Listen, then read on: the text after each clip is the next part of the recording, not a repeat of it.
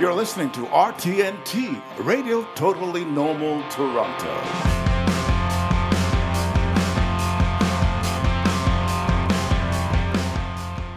My mental illness allows me to be more compassionate. I don't let it stop me from what I have to do in life.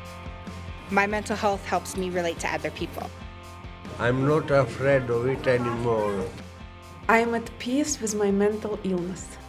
Mental illness saved my life. It gives me a new outlook on life.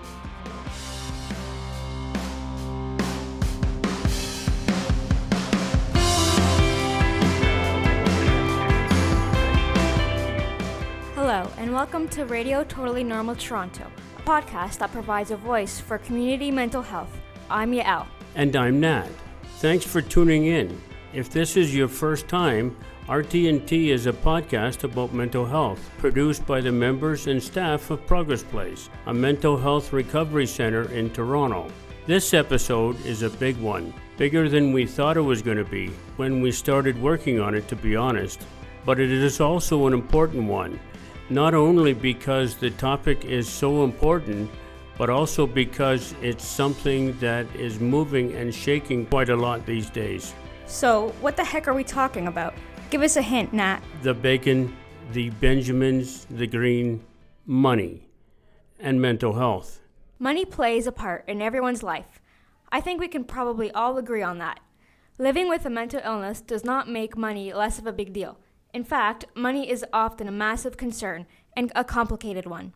So, we are going to dive into this tricky subject today. It's so tricky that we have quite a preamble for you before we get to our awesome guests.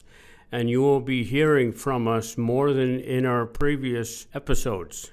Okay, so if you are part of the mental health community here in Toronto, chances are that when you hear money and mental health, you probably think ODSP and OW. ODSP is the Ontario Disability Support Program, and OW is the Ontario Works. If you are listening from somewhere outside of Ontario, we would be interested to learn about how our social assistance programs are different or similar to yours. Drop us a line at rtnt at progressplace.org. ODSP is where our discussion starts today, but it isn't everything.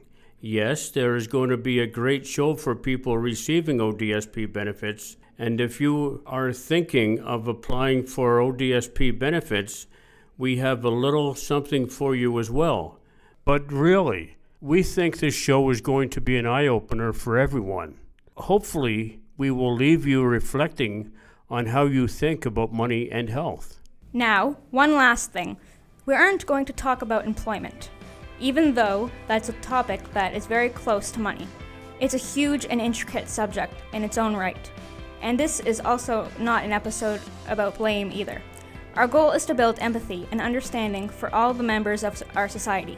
It's about sharing information and celebrating the great work that many individuals and organizations are doing to help make money less of a problem and more of a solution for people with mental illness. I know I said one, one last thing, but th- I promise this is one last thing.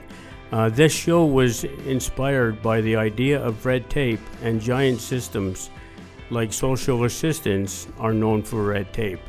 All that to say, we are going to speak in general terms about social assistance, but we can't speak to anybody's specific situations. We will have links on our website www.radiototallynormaltoronto.org. That will hopefully help you if you need it.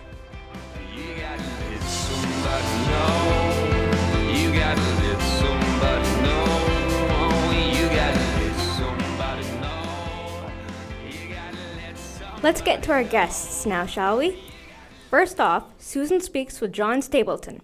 John is a writer, instructor, and innovations fellow with the Metcalf Foundation. He worked for the Ontario government for 28 years in the areas of social assistance policy and operations. He has since engaged in a lot of policy advocacy and research, much of which can be found on his website, openpolicyontario.com. My name is Susan. I'm a RTNT um, roving reporter, and I have John Stapleton with me today. Um, a lot of people here at Progress Place live on Ontario Works and ODSP, which we know provides financial support that leaves people below the poverty line in Canada. Could you explain a bit about this?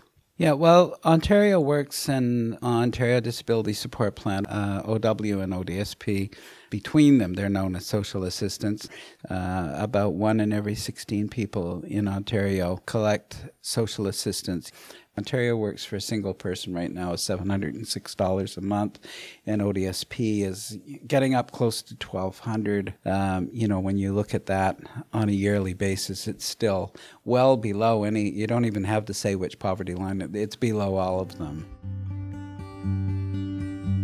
And especially when you're in a city, then that makes it, uh, it it's very it's very hard to live on it uh, unless you have subsidized housing. And if you do have subsidized housing, it's possible you can live on it, but it's still a, a fairly difficult life. The good part of social assistance is that it provides a floor of income that someone cannot fall below. In other words, you set in legislation, there's basic needs levels that are set for shelter and basic needs. And then if someone, if they have um, low income, then they're going to be topped up to at least that amount. I'm going to interrupt John for a moment just to say that we agree social assistance is a good thing. It is a safety net, and if you need it, we don't want to discourage anyone from applying. But nothing is simple, as John points out. The problem with it is that that floor also becomes a ceiling which you can't rise above. The thing about ODSP is that it deducts all the other forms of income from it. So if you get CPP or employment insurance or workers' compensation or other programs like that, um, ODSP deducts them dollar for dollar. Which in some ways makes sense, right? ODSP is there to provide a floor to cover basic costs. The idea being that if other income is coming in, a person doesn't need as much from ODSP for those costs. And we would like to clarify that income from employment is different. This is a good opportunity for ODSP myth number one. You can't work if you're on ODSP. This is not true. If a person works and makes $200 or less a month, there is no effect on ODSP benefits. After the $200, 50% of your income remains exempt and won't affect your benefits either. There is also a $500 employment and training benefit you could qualify for, as well as transitional or extended health benefits. In addition, you can and should apply for the $100 work related benefits, which you do by submitting your pay stubs to your ODSP worker. And there are other policies within ODSP that John thinks are positive as well. I'll give you one that I've been thinking about a lot these days, and that is the one where, and this is just over the last 10 years or so for both ODSP and then for OW, to put in a specific amount of money, in this case $6,000, that Families and Friends can provide somebody in a year's time. It's good because it's specific it's an amount that people can deal with, that they can plan for, and the people like the family and friends who do want to help with the rent or help with the whatever in terms of uh, helping somebody uh, live a better life or get some traction or maybe towards employment or a course or something like that. The specifics are there. They know how much they can give. It's not some amount that you have to get approved or something like that. You know you can give that amount and it's um, and it's clear. And the reason that I am especially happy about that that policy is that I know when people turn 65. There's nothing like that in the old age security system. I'd say also just the earnings exemption itself. The uh, you know for years it was much less than, than it was. The idea that you can make two hundred dollars a month free and clear, and you and you don't have to, uh, you won't lose anything off your allowance. I think is uh, is is a good thing. And I'd also say that um, you know just the drug and dental cards. Um, well, I know you use your OHIP now, but I think you know those are fairly good good policies that you don't have if you're a member of the working poor, let's say, and you're not getting assistance. You have to go to other programs that are not as generous. So I think those are some examples of some good good policies. So those policies are good news, right? And while ODSP is not indexed to inflation, which leaves it dragging behind the cost of living, there have been improvements over the years. That 6,000 exemption used to be 4,000, which brings us to ODSP myth number two. Dude, dude, dude. If a person goes back to work and then stops working, it'll be a nightmare to get back onto ODSP. There is a process called rapid reinstatement that speeds up receiving benefits again. But let's put that under our hats for a moment, though, and get back to John. Um, do you have any advice for managing money on a low income? Yeah, I actually do. Uh, uh, there's a lot of people who say, well, um, that if people don't have money and then trying to get them to manage it, they'll say, well, that's like trying to learn how to sail without a boat. I'm sympathetic to that, but on the other hand, uh, in terms of planning, there's um, especially in the work that I do in retirement planning for a low income, there's ways to plan things so that you're even more destitute. and there's ways, ways to plan things so that you're actually better off. So even if you don't have any money at all, a little knowledge is often very uh, important, like making sure that you always file a tax return, for example. If a tax return is an application for benefits because the government has chosen to pay a lot of benefits through the tax system. But I still meet people every day. I met them yesterday who should be filing their taxes because and they're actually leaving benefits on the table. I mean, everybody who uh, receives, let's say, ODSP, you know, they, they have to manage their money very carefully. But there are opportunities. You know, you can earn $200 a month, and none, none of that is taken back. Um, you can get help for your, from your family. You can put a little bit aside for yourself.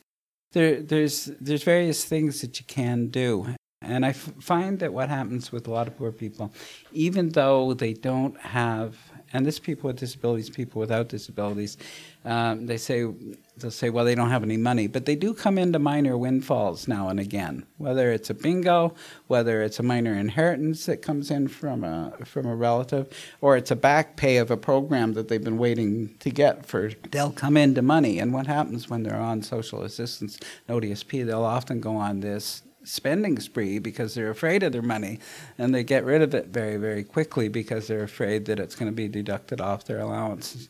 And that can be true but it isn't always true. And if it's planned carefully and and somebody you know works with their worker you can keep a lot of that money that you get in those minor things. There are two things john says that have got me thinking. One that people get scared of money when they get a little bit of it. It makes me think about how challenging change can be once you get used to a situation, it can be so scary to shift, even if change is a positive one, such as returning to work or earning money. Two, John suggests speaking with your worker, if you do get a bit of money, to figure out what to do with it. And that reminded me of how important it is to have a community with people who have been there and who can give you the support you need to navigate what can be a labyrinth of a system. Finding your way through the labyrinth can be intimidating, especially since when you are doing that is usually when you are the most vulnerable. But having people to reach out into those times of transition really helps. For example, if we go back and to the rapid reinstatement, it is an opportunity to be taken advantage of, but we aren't going to say there isn't any red tape involved. You should always double check if you are eligible. That can be more complicated than it sounds, so it helps to have someone supporting you. More generally, parts of navigating a giant system like ODSP can be counterintuitive. John has a great example to illustrate this. I attended a lot of focus groups where just ordinary Canadians were interviewed as to what they thought were good things to do for anybody who wanted to get out of poverty. And um, the people in the room, and I was behind the glass, I got to look at them. They looked like just the in, like the insides of a subway car and they're all ages and genders and races and colors and creeds and nationalities. And they'd say things like, one of the things you do to get out of poverty is you'd save some money so that you'd have a cushion. Another thing that you would do is get help from your family. And another thing that you would do, you try to get work or training. And another thing that you do is try to bunk in with someone else, you know, so that you get your costs down. Maybe two or three people get together so their costs go down. So these were ordinary Canadians who probably had never thought of it before, what they do to get out of poverty. And I was sitting there thinking to myself, wow, those are all things that sound really good, but a lot of those are against the social assistance rules because if you get some money, you've got an asset limit. You can't go above $5,000. And if you get together with somebody else and move in with them, well, they cut your allowance. And if you get more than $6,000 from your family, then they cut that off the allowance. So all the things that ordinary Canadians and their values seem to think were good ways to get out of poverty, there was social assistance rules that actually worked against those things. And so part of stigma is when you have programs that have values that are different from what everybody thinks. And social assistance, for, for some reason, and it's very complicated, I think, especially uh, you know, over the decades for the program to stay like this has created a lot of stigma. I had never really thought about how conflicts in values can perpetuate stigma. It seems as though we as a society feel we should support everyone, but not too much, which is kind of a contradiction. But I think it's a really powerful point. It certainly has very practical implications for people receiving ODSP benefits that leave them below the poverty line. And then there's also the issue of having a little bit of savings, having a cushion. And you need the cushion because, you know, sometimes the refrigerator stops working or a stove stops working and you have a big payment that you got to, that you got to pay. So um, I'd like to see higher asset limits on, on ODSP. I think $5,000 is too little. I think where people do have um, relatives and other people who do want to want to help them, I'd like to see that policy of the 6,000 go up to where someone could get more than that. Because I've seen people, you know, who would get maybe a fairly costly course and some relatives and friends would help out with it, and then they've got right to the to the limit of that, and then if a refrigerator goes or something like that, and then they're really stuck. So it's complicated, and uh, it's um, you know sometimes the questions cause a lot of controversy, but at the same time, it's important to be able not just to have, an, have enough to get by, but also to participate in the mainstream of community life, but also at the same time have a little bit stuck away so that when those, when those emergencies do occur, that you're able to meet them. For now, though, let's turn away from ODSP specifically and start thinking about poverty more generally. What do you think the most common misconceptions are about people living in poverty? Uh, I think the most common misperceptions is that um, people are often thought of as suspect because they're living in poverty. In other words, um, poverty is seen as a um, as a personal deficit that the person has to overcome on their own. You know, to be honest with you, I often think people are um, are stigmatized that when they're when they're living in poverty, and uh, we're all the same. So if you're born into a rich family, then you're not going to suffer poverty. And if you're not, and life breaks go against you in some ways because of disability, um, it came from sickness and that sort of thing, it can it can hit anybody. And if it hits you at the wrong time, then you can be in poverty. So the idea that people want to be poor or want to stay in poverty. Uh, I find that I reject that. I just find it to be untrue, and um, and it's not, necessarily that something that they brought upon themselves. It's something that's just happened. And other people have been lucky enough to have the resources and the family and, and other things that um, allow them to do better in life. So it really is, as, in most cases, I think, a situation where, um, um, you know, the breaks just didn't go your way. And, uh, uh, for example, if you have a mental illness, that's that's a very important thing to overcome. But the thing about mental illness is that it's not an all-encompassing thing. I mean, you don't become mentally ill at a certain point, and then you're just ill all your life. Generally speaking, it's episodic. in most cases. People come out of it. People do um, come out of the episodes, and whether it's either naturally or through medication, people can function and they can work, but they still have that stigma of mental illness against them. And, uh, and society can actually make it tougher for people when, when its role really should be to make it easier.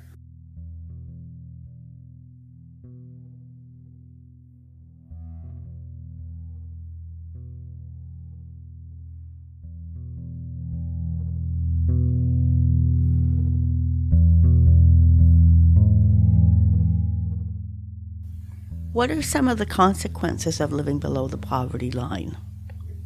Well, uh, the main consequences of living below the poverty line, is, from from a health perspective, is that we know that people have more visits to emergency wards. They, when they live in poverty, um, they they have more to do with the um, with with the whole of the medical system because they can't necessarily eat properly or just live properly. And if people had enough money to be able to get good nutrition, um, they'd be, they'd be um, less sick than than they tend to be otherwise. Um, there's also the uh, in terms of the court system, and the, we see that people who are living in poverty who might get evicted, let's say, to be evicted, and then they're going to have to use the court system for that. So you see a lot more use of public services and actually expensive public services.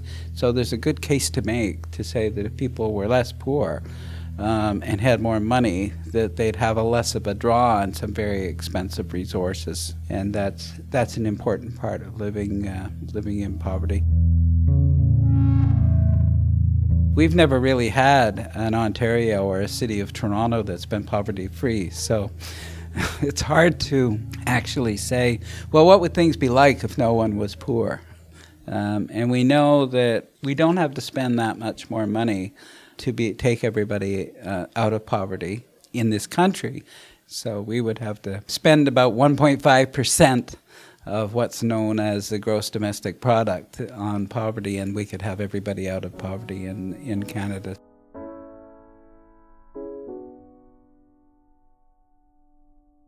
Could you imagine a country without poverty? That would be amazing.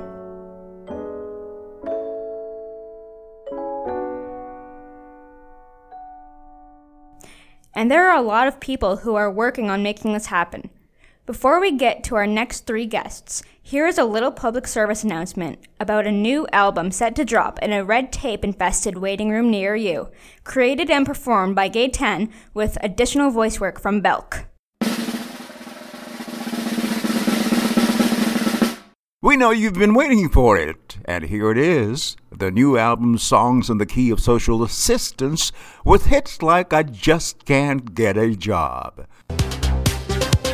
I wake up in the morning and get ready for my day, but I just can't get a job.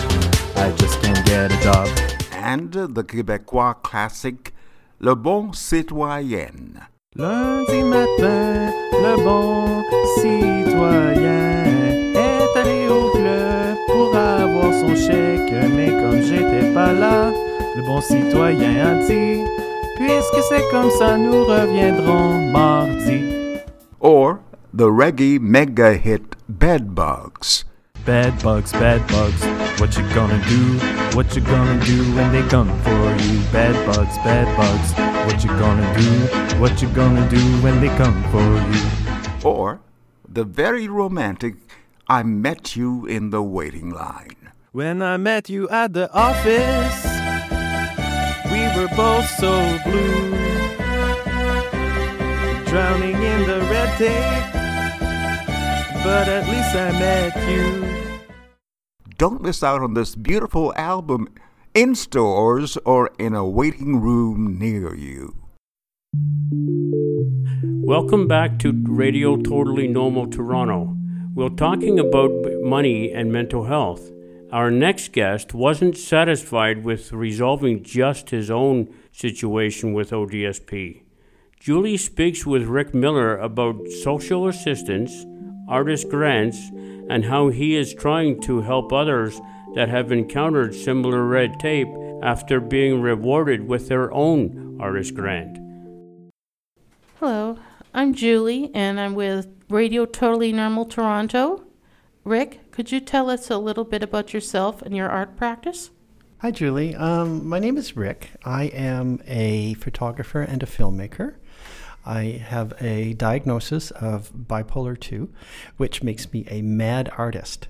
And right now, I am the media artist in residence at Workman Arts here in Toronto. If you feel comfortable talking about this, what is your experience with mental illness? You know, talking about mental illness, as you know, is, is hard, but I found that by talking, it helps me deal with it. So, as I've, I've said in some of my work, I've lost virtually everything to mental illness. I've lost my work, I've lost my career, I've lost housing, I've lost all the money I, have ever earned. I even very nearly lost my life. But um, art gives me something to, to, focus on, something to concentrate on. And what's always been a constant is my ability to make photographs. Through my mental illness, I have been able to create art that speaks about mental illness, and that helps me survive, quite literally. What led you to become concerned with ODSP benefits? Oh my goodness. Um, two things. It used to be you had to go through a six month process lots of paperwork, lots of doctors every two years to prove that you were disabled. I went through that process and I was declared not disabled anymore.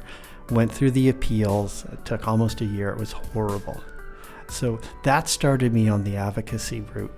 And I connected with a group called the ODSP Action Coalition, who were working to overchange that rule.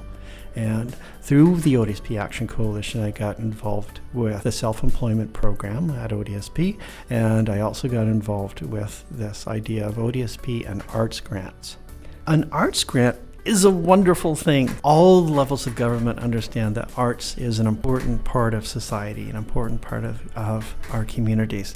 So they have given funding to different agencies. There's the Canada Council for the Arts, there's the Ontario Arts Council, and there's Toronto Arts Councils, and a lot of municipal councils around. They give, give, give money to artists who want to create projects that they wouldn't otherwise be able to fund themselves. So you make an application which is complex and intimidating, submit it to the Arts Council, and a group of their peers, of other artists, look at all the applications and decide what projects look interesting and what projects they can afford to fund.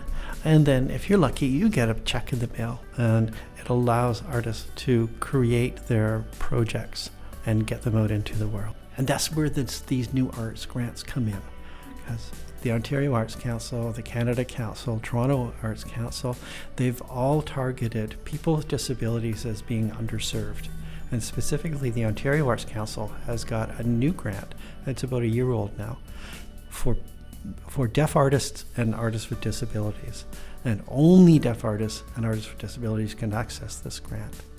And it's not a whole lot of money, it's about $15,000 maximum. It's for artists who have, previous to this, not been able to get the grants. And it's making a big, big change in the community. Could you describe your project to help fellow artists navigate artist grants and ODSP? What is your goal with this project? Well, our goal is to simplify the process of reporting your arts grant to ODSP. Um, in the past, and and ha- and what has happened to me is getting an arts grant means that you're no longer qualified to be on ODSP.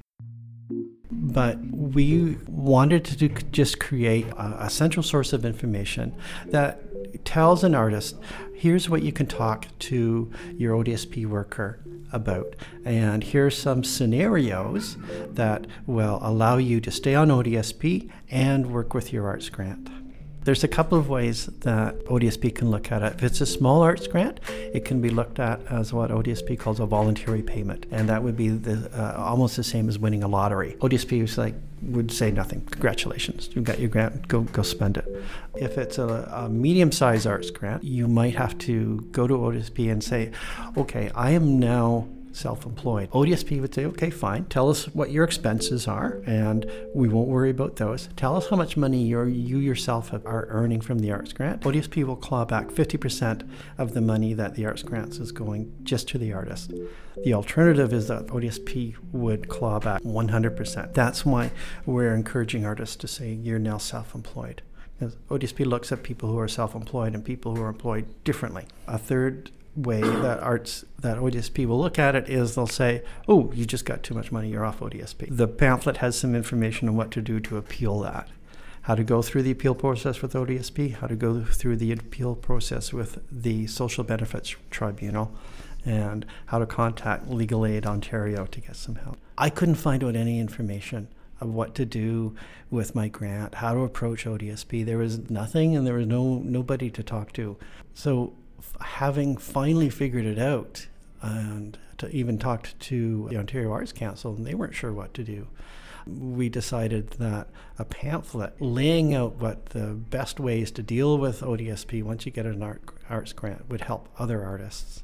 So, through a number of groups like Workman Arts, we've uh, put together this pamphlet that is going, going to help artists who get an arts grant deal with ODSP and avoid getting kicked off. Do you think the general public misunderstands some aspects of why people access ODSP benefits and what it is like to live on and navigate this system? I think most people misunderstand why people access ODSP.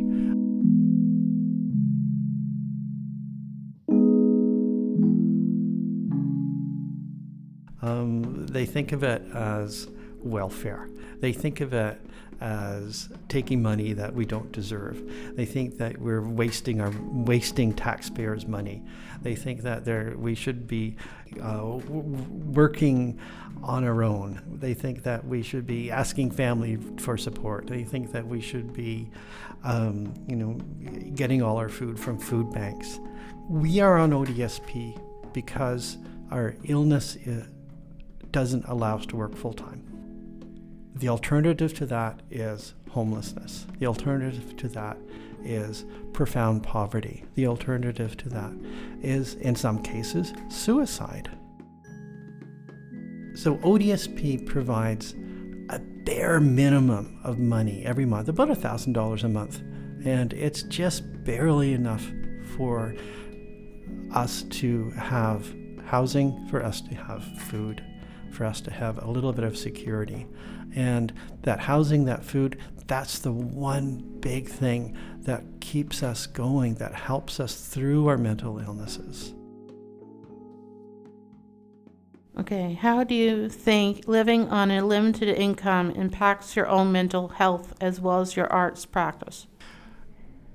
I th- think living on a living on a, a limited income creates anxiety. I worry constantly about losing my housing. If I were to lose ODSP, I'd lose my housing. As simple as that. Um, I worry about getting enough to eat. I worry about eating well. Do I get enough fresh, fresh vegetables, fresh fruits, which is something you don't get at the food banks?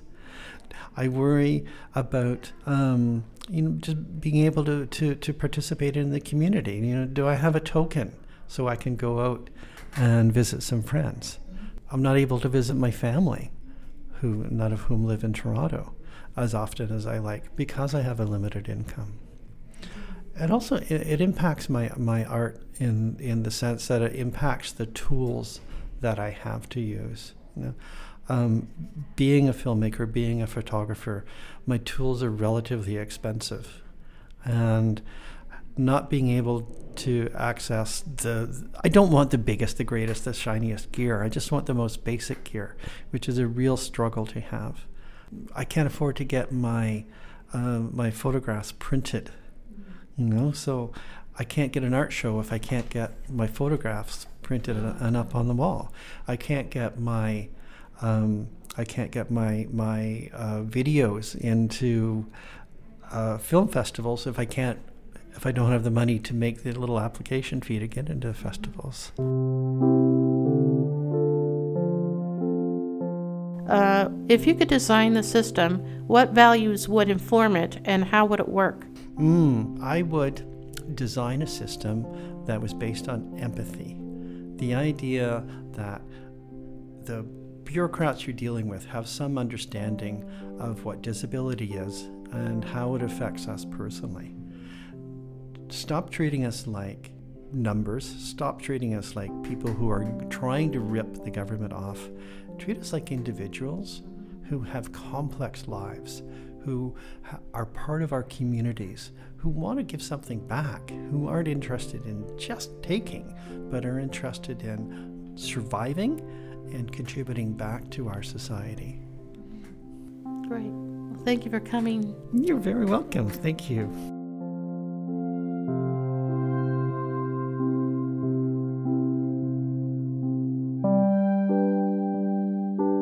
Thank you to Julie for bringing us that illuminating interview with Rick Miller. While editing this episode, some big news related to ODSP broke.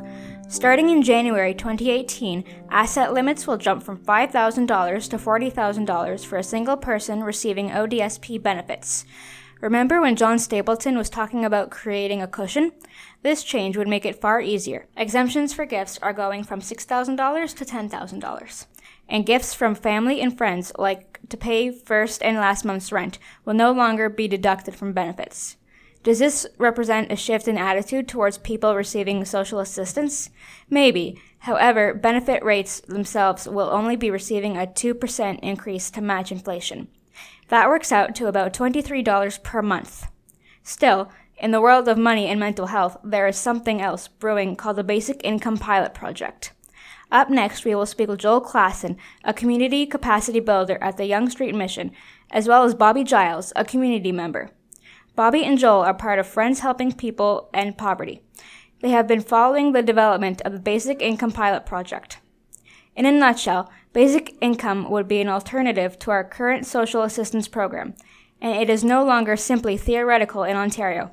In the days since we have recorded this interview, news has broken that the Basic Income Pilot Project will go forward in Hamilton, Lindsay, and Thunder Bay, which is very exciting. Nat, you got to speak with Bobby and Joel, right?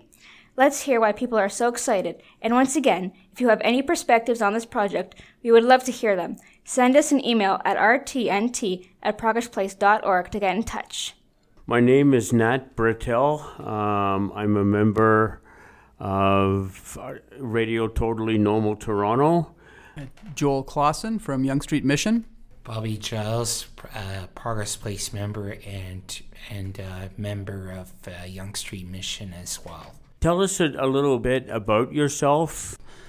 I've just had a long time interest in working with uh, with people. I love working with people, and I love working with people who who may be having some kind of a struggle or, or uh, um, trying to work to make things better in some way.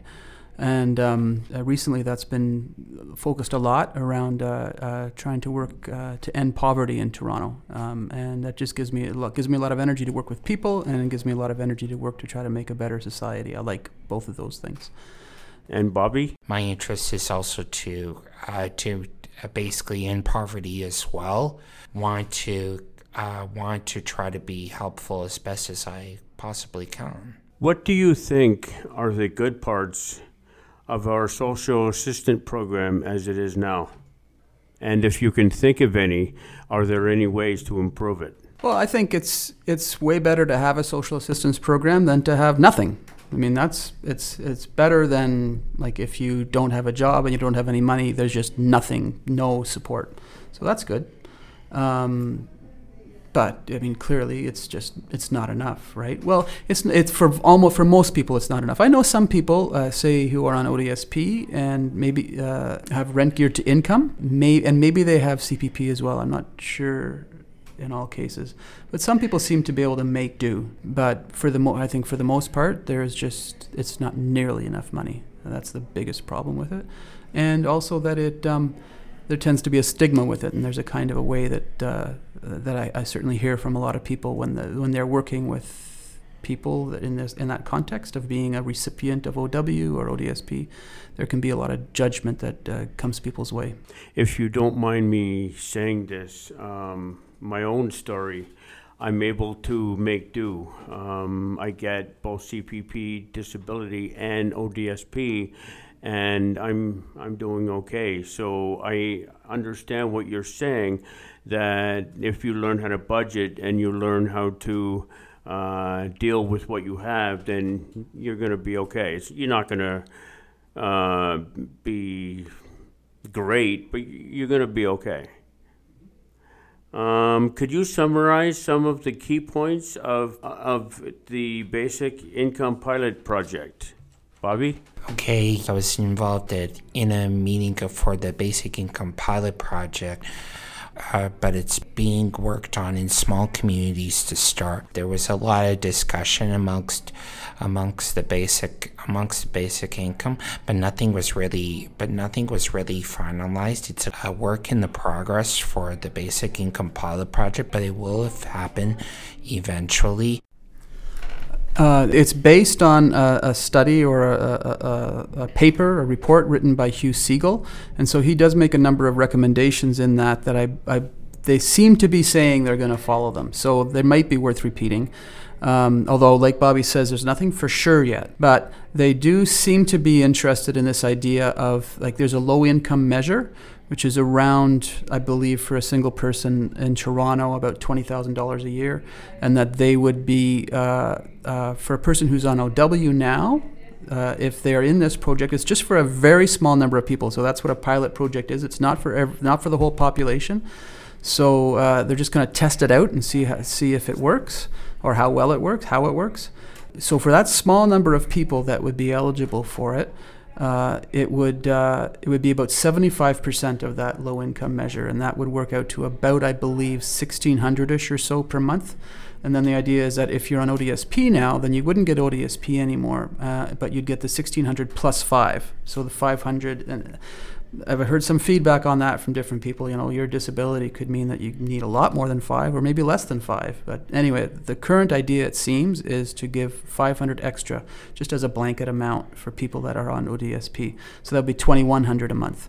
And uh, again, in the Hugh Segal's report, and I haven't heard anything different, but there's nothing official. There, there would be no loss of benefits. So that would be uh, solid. So you wouldn't have to worry about you know having to cover for different costs that you wouldn't have to cover now. Um, and there would be the ability to keep uh, income from work, and they would try different levels of that. But I don't, I haven't seen anything that's referred to uh, keeping less than fifty percent. Um, they would be doing it for three years. Um, and as I think everybody knows, there's an election between now and the end of that three years. So hopefully, who, who, like if it's the Liberals or some other party that's in power, if this does go through, they would allow it to continue on, just so that at least those those experiences could be gathered. But I guess there's no way that it would be a guarantee either. So that's the some of the basics.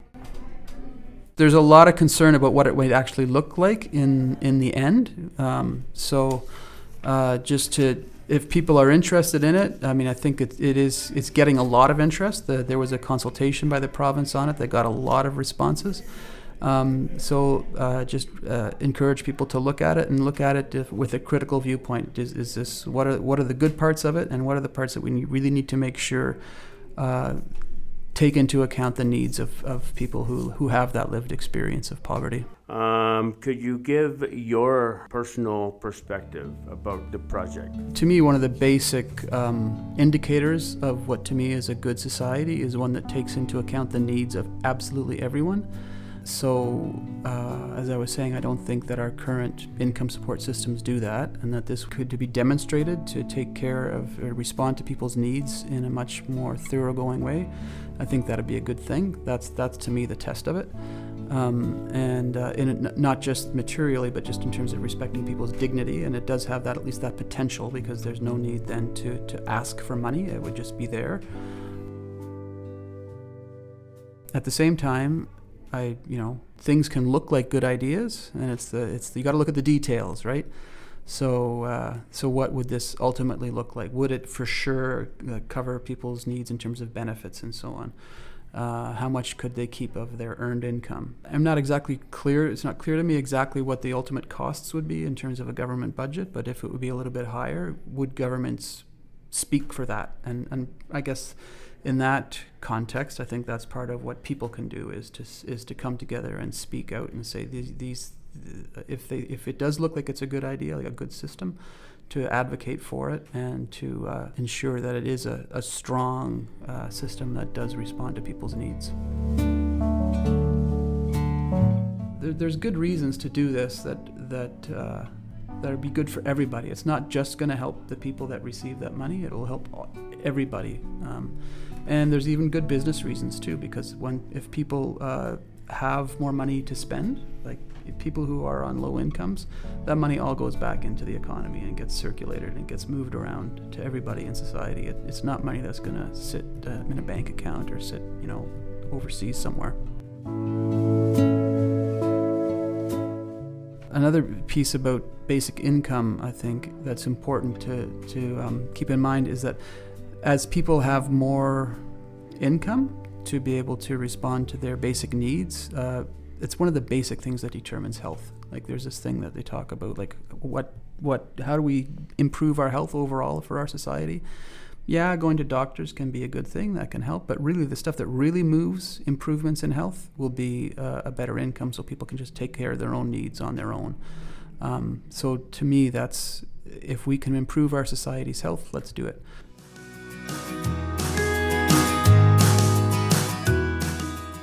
I thank Bobby and Joel for taking the time to speak with us. We will be following the Basic Income Pilot Project as it moves forward. The Yonge Street Mission has a huge number of services, including housing, education, counseling, and so many more. Check out www.ysm.ca to learn more. Thank you for tuning in to Radio Totally Normal Toronto today, and thank you to all of our guests and contributors. Check out www.radiototallynormaltoronto.org for links to all the organizations we spoke about or to get in touch and share your story. You can also find us on iTunes or SoundCloud and by searching for Radio Totally Normal Toronto. Once again, thank you for joining us.